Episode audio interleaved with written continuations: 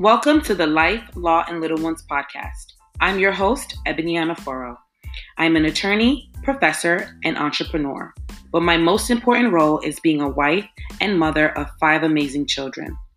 As a woman who wears many hats, I know firsthand how being a mom and balancing work and family can present its challenges. I learned rather quickly not to stress the small stuff and just enjoy the season I'm in. I created this podcast to help mothers find work life balance while juggling life, career, and family. Join me every week as I provide tips, knowledge, and insight to help inspire you to create a more balanced and productive lifestyle that you deserve. Hello, everyone, and welcome to this week's episode of Life, Law, and Little Ones. On today's episode, I want to talk about how to consciously live by design and not by default. We are approaching the end of the year. Tomorrow is the new year, and the holidays um, just passed. Um, and typically, many of us find ourselves creating New Year's resolutions filled with promises, personal goals on how we want to improve our lives. While New Year's resolutions are great, um, not many of us actually follow through, and that's because we, you know, we set goals, but we do not create a plan to help facilitate how we plan to achieve the same goal.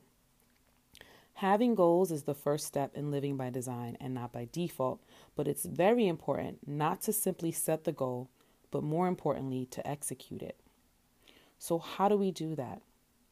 You have to design and map out step by step how you plan to achieve your goal. For example, if your goal is to lose 20 pounds, write out how you plan to lose the 20 pounds. I will go to the gym three times a week. Um, I will cut back on those sugary drinks. I will stop eating after 7 p.m. Whatever you you plan to do, just write it under your goal. That's the first step. Um, once you have mapped out your step by step plan, you need to put it into practice.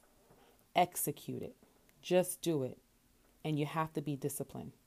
Remember, a goal without a plan or action is just a wish.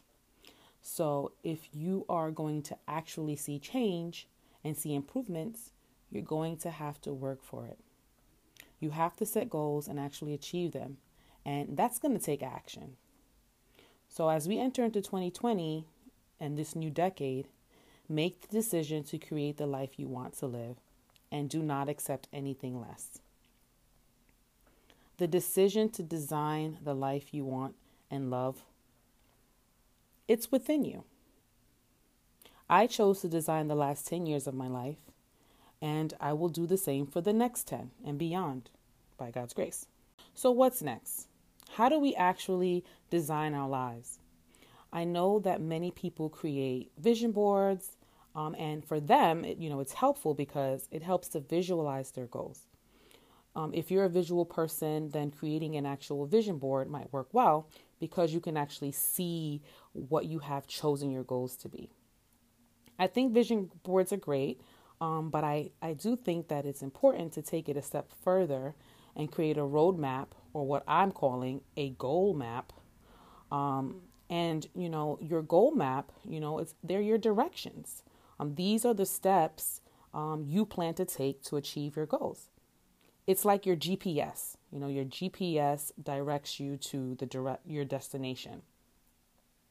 So I've chosen to goal map for 2020, and I've also chosen to goal map for the next 10 years overall.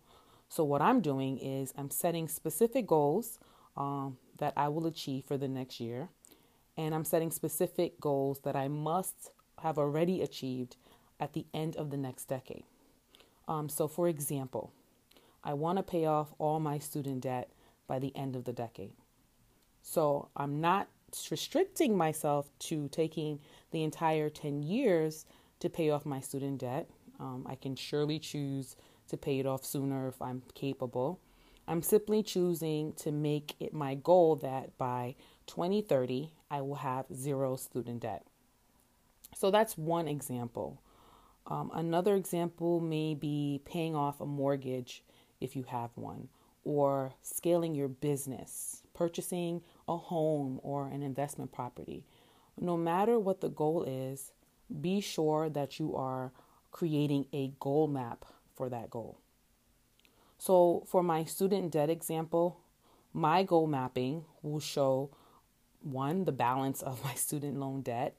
Um, it will also show how much I need to pay each month for that time period in order to pay it off and how I plan to make the extra money to pay it off. So that extra money can come from an additional side hustle, um, maybe teaching an extra class each semester or taking an extra two business clients. Whatever I decide, I have to write it down and hold myself accountable and execute the plan. So, if you've been following me on social media and all my social media platforms, or you've listened to other episodes, you know I'm big on having a to do list. A great way to hold yourself accountable is to incorporate your goal map into your to do list. So, if your goal is to lose 20 pounds and your goal map instructs you to go to the gym a minimum of three days a week, better put exercise on your to do list. If your goal map was to save an extra hundred bucks a month, then on your to do list, you should commit to making maybe your coffee at home every day instead of just buying it from Dunkin' Donuts or Starbucks. Although these examples may sound simple and easy, the truth is the biggest and most important part of designing your life is being mindful. When designing the life you want for yourself, your mindset is everything. Remember, you are consciously creating the kind of life you want, and therefore you have to align your mind with your goals. You're choosing to become the person you want to be. And to do that, you have to align your mind with your goal. For me, I give myself daily reminders of who I am and who I plan to be. I continuously affirm the new reality that I'm creating for myself. Another important thing to do as you design your life for the new year is to reflect on your current year and how it went before making the plans for the new year. What did you learn? What are some of the takeaways that you can incorporate for the new year? Reflection is important because it allows you to learn and grow. I do this every year and I try to be intentional about avoiding making some of the same mistakes or continuing habits that I didn't like from the previous year. It's not always easy to do um, a reflection because it requires us to admit certain mistakes um, and or flaws um, that we have or we made, but it's necessary and it's important because it's the way and the step to take towards making change and towards growth. So I'm glad that you know you all took the time, you know, with me this evening um, to listen to this episode. Um, and I'm hoping that as you decide to design your life, you can incorporate some of the tips that I've shared with you.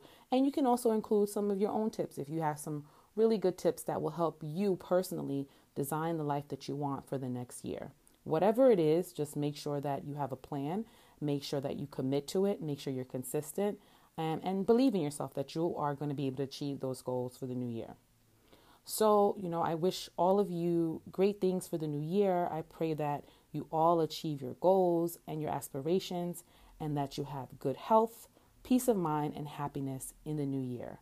God bless.